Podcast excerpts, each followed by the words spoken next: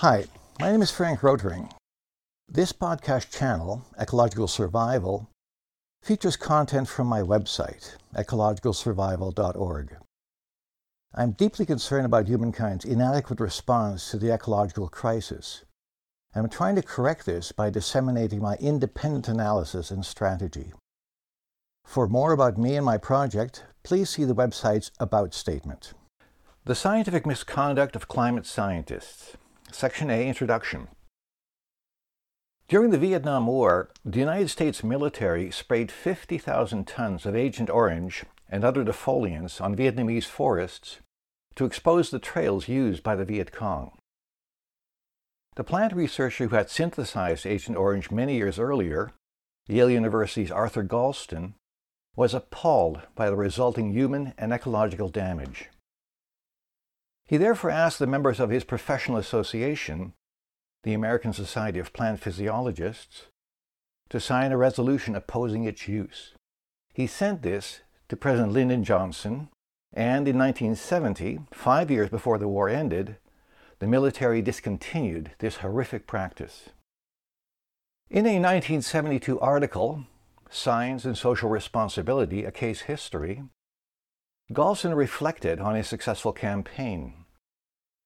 His main conclusion was that, quote, almost any scientific finding can be perverted or twisted under appropriate societal pressures, unquote. Because very few of his fellow scientists had supported his efforts, he decried the lack of social conscience within his own professional association. Most importantly, he called for an ethical awakening within organized science. Quote, Scientific societies must somehow be made to realize and act on their social responsibilities. Unquote. He spent the rest of his academic career and some of his retirement years teaching bioethics to Yale undergraduates. Sadly, climate scientists and their associations have not followed Galston's shining example. Despite his warnings, the field has allowed its generally excellent research to be perverted and twisted under societal pressures, and it has largely abdicated its social responsibilities. One glimmer of hope is that, as with the small group that supported Galston, a critical mass of heroic climate scientists will step forward to disavow the standard distortions and offer society a truthful account of the unprecedented crisis it faces. Section B Social Responsibilities.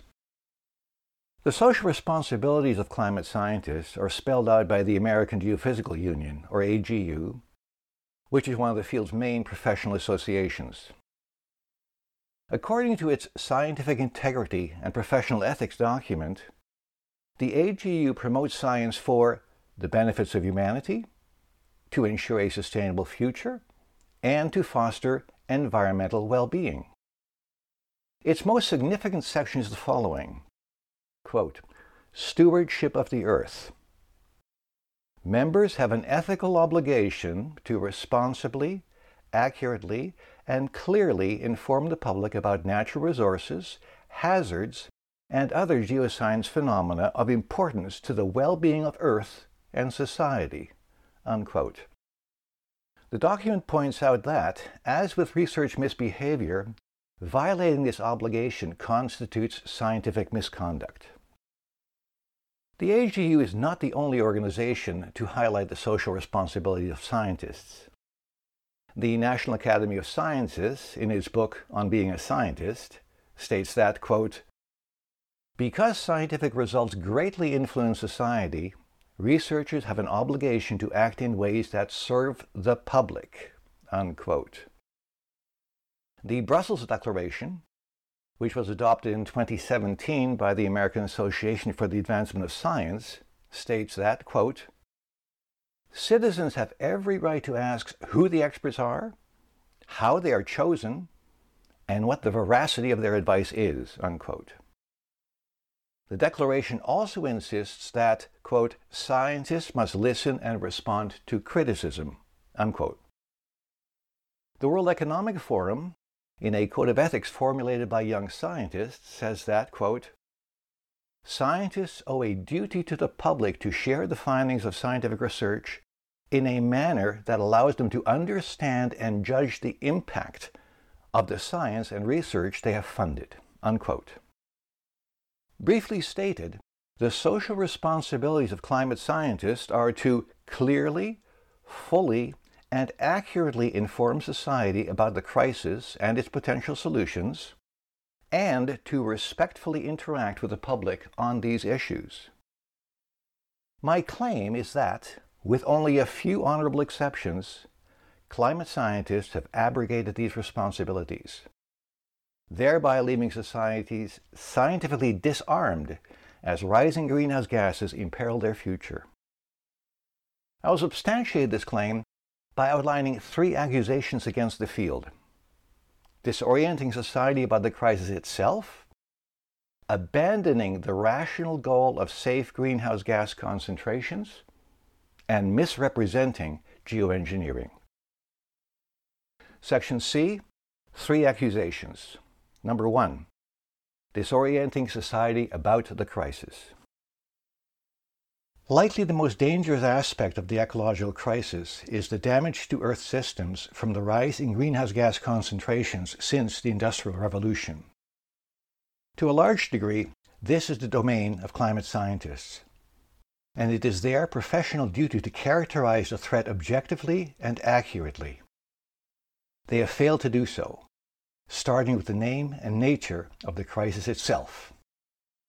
The term generally used by the discipline to identify the various greenhouse gas based threats is climate change, which is defined by the IPCC as a prolonged change in the mean and variability of key weather components. However, such change occurs at the end of the causal chain that begins with elevated greenhouse gas concentrations. It is therefore not the initial or triggering event, and it has no bearing on ocean acidification the chemical result of elevated CO2 levels. Climate change is a plausible term for the public because shifting weather was an early greenhouse gas impact due to the atmosphere's relatively low mass. But climate scientists have a duty to be rigorous and to correct rather than reinforce public misconceptions.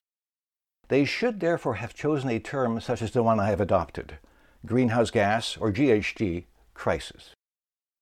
The misuse of the term climate change causes deep public confusion, but it is only one of several distortions of key terms. The IPCC defines global warming as the warming of the Earth's surface by elevated greenhouse gas concentrations, which clearly distinguishes it from climate change. Despite this, climate scientists in many cases use the two terms interchangeably.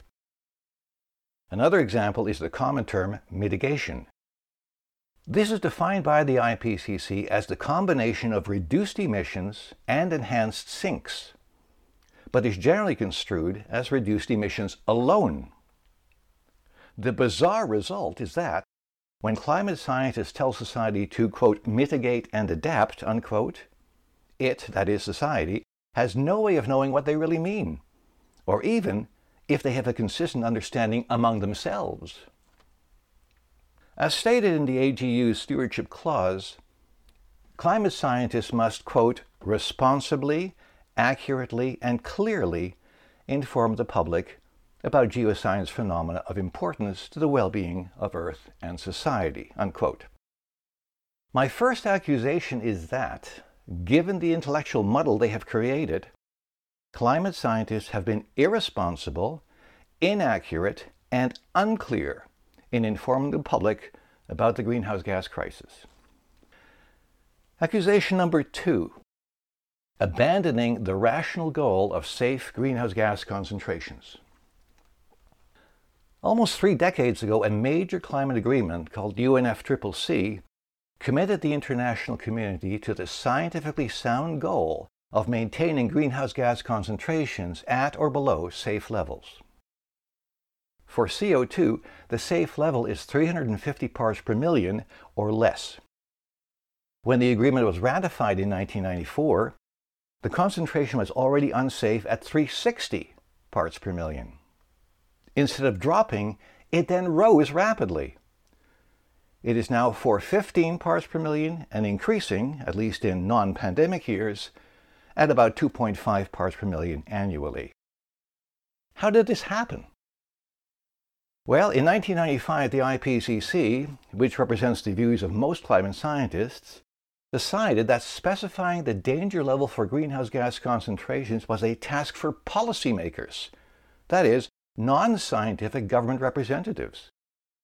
As explained in my previous post, this was an illogical and unethical step that led to the rejection of safe concentrations as the greenhouse gas goal and its replacement with reduced emissions. Because emissions are concentration additions, greenhouse gas levels inevitably rose in the decades that followed.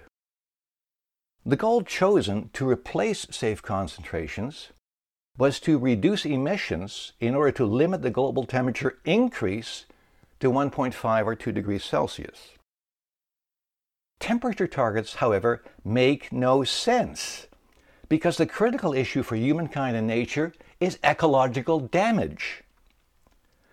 As the IPCC noted in its 1.5 degree report, this is caused by both the magnitude and duration of elevated global temperatures. It is therefore represented by the areas under the concentration curves, not just the levels they reach. This means that even if net zero emissions were to stabilize the global temperature increase at 1.5 degrees, ecological damage would continue indefinitely. The only survivable goal is to reduce greenhouse gas concentrations, and thus the global temperature, to the Holocene levels that spawned human civilization.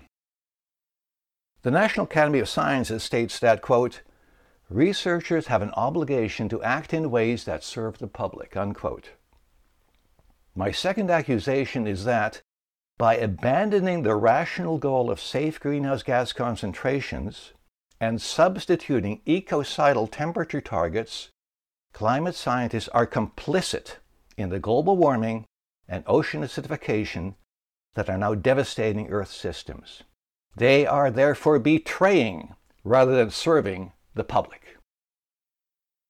And finally, accusation number three misrepresenting geoengineering.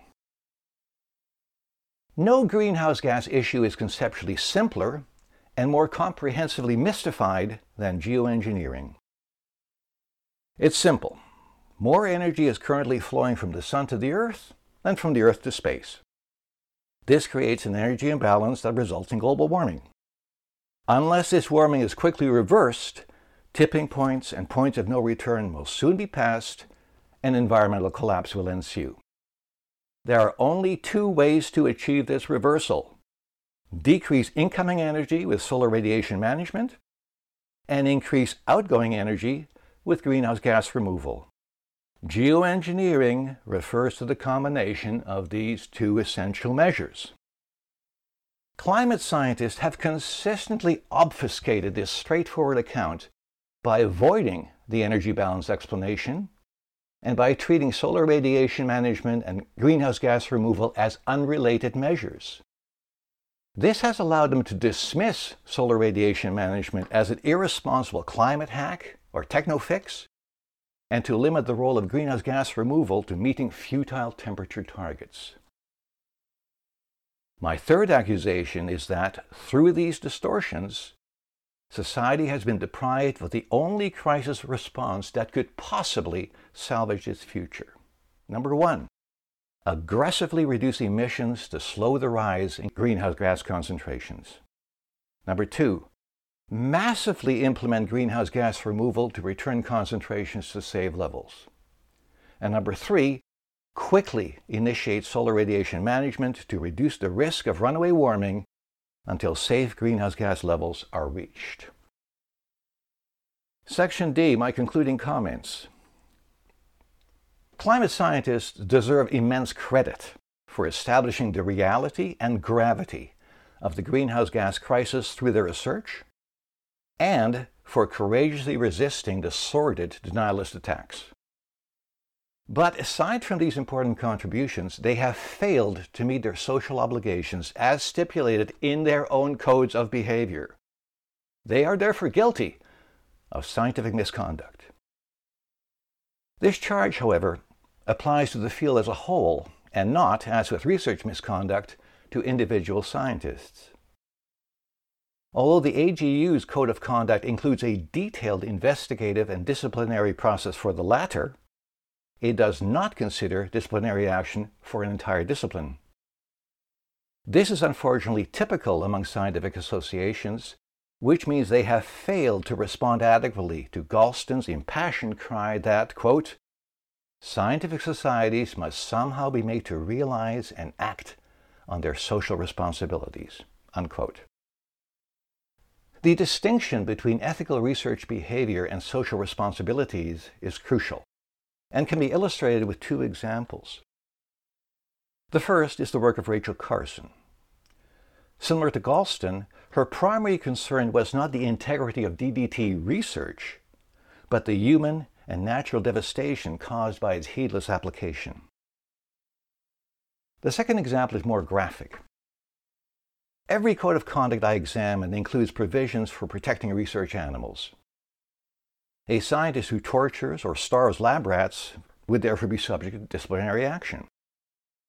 But in Australia's recent bushfires, several billion animals were killed or displaced, causing them untold suffering. This was due, at least in part, to the social irresponsibility of climate scientists in falsifying the greenhouse gas crisis and permitting the catastrophic rise in global temperature. For their role in this gruesome atrocity, no professional discipline awaits. I conclude by noting that, given the current state of climate science, rational thought about the greenhouse gas crisis is impossible and an effective response is out of reach. Because the biosphere is collapsing with extraordinary speed, the field must either be quickly and radically reformed, or society must ignore its deceptive stories and replace them with the products of independent and socially responsible thought.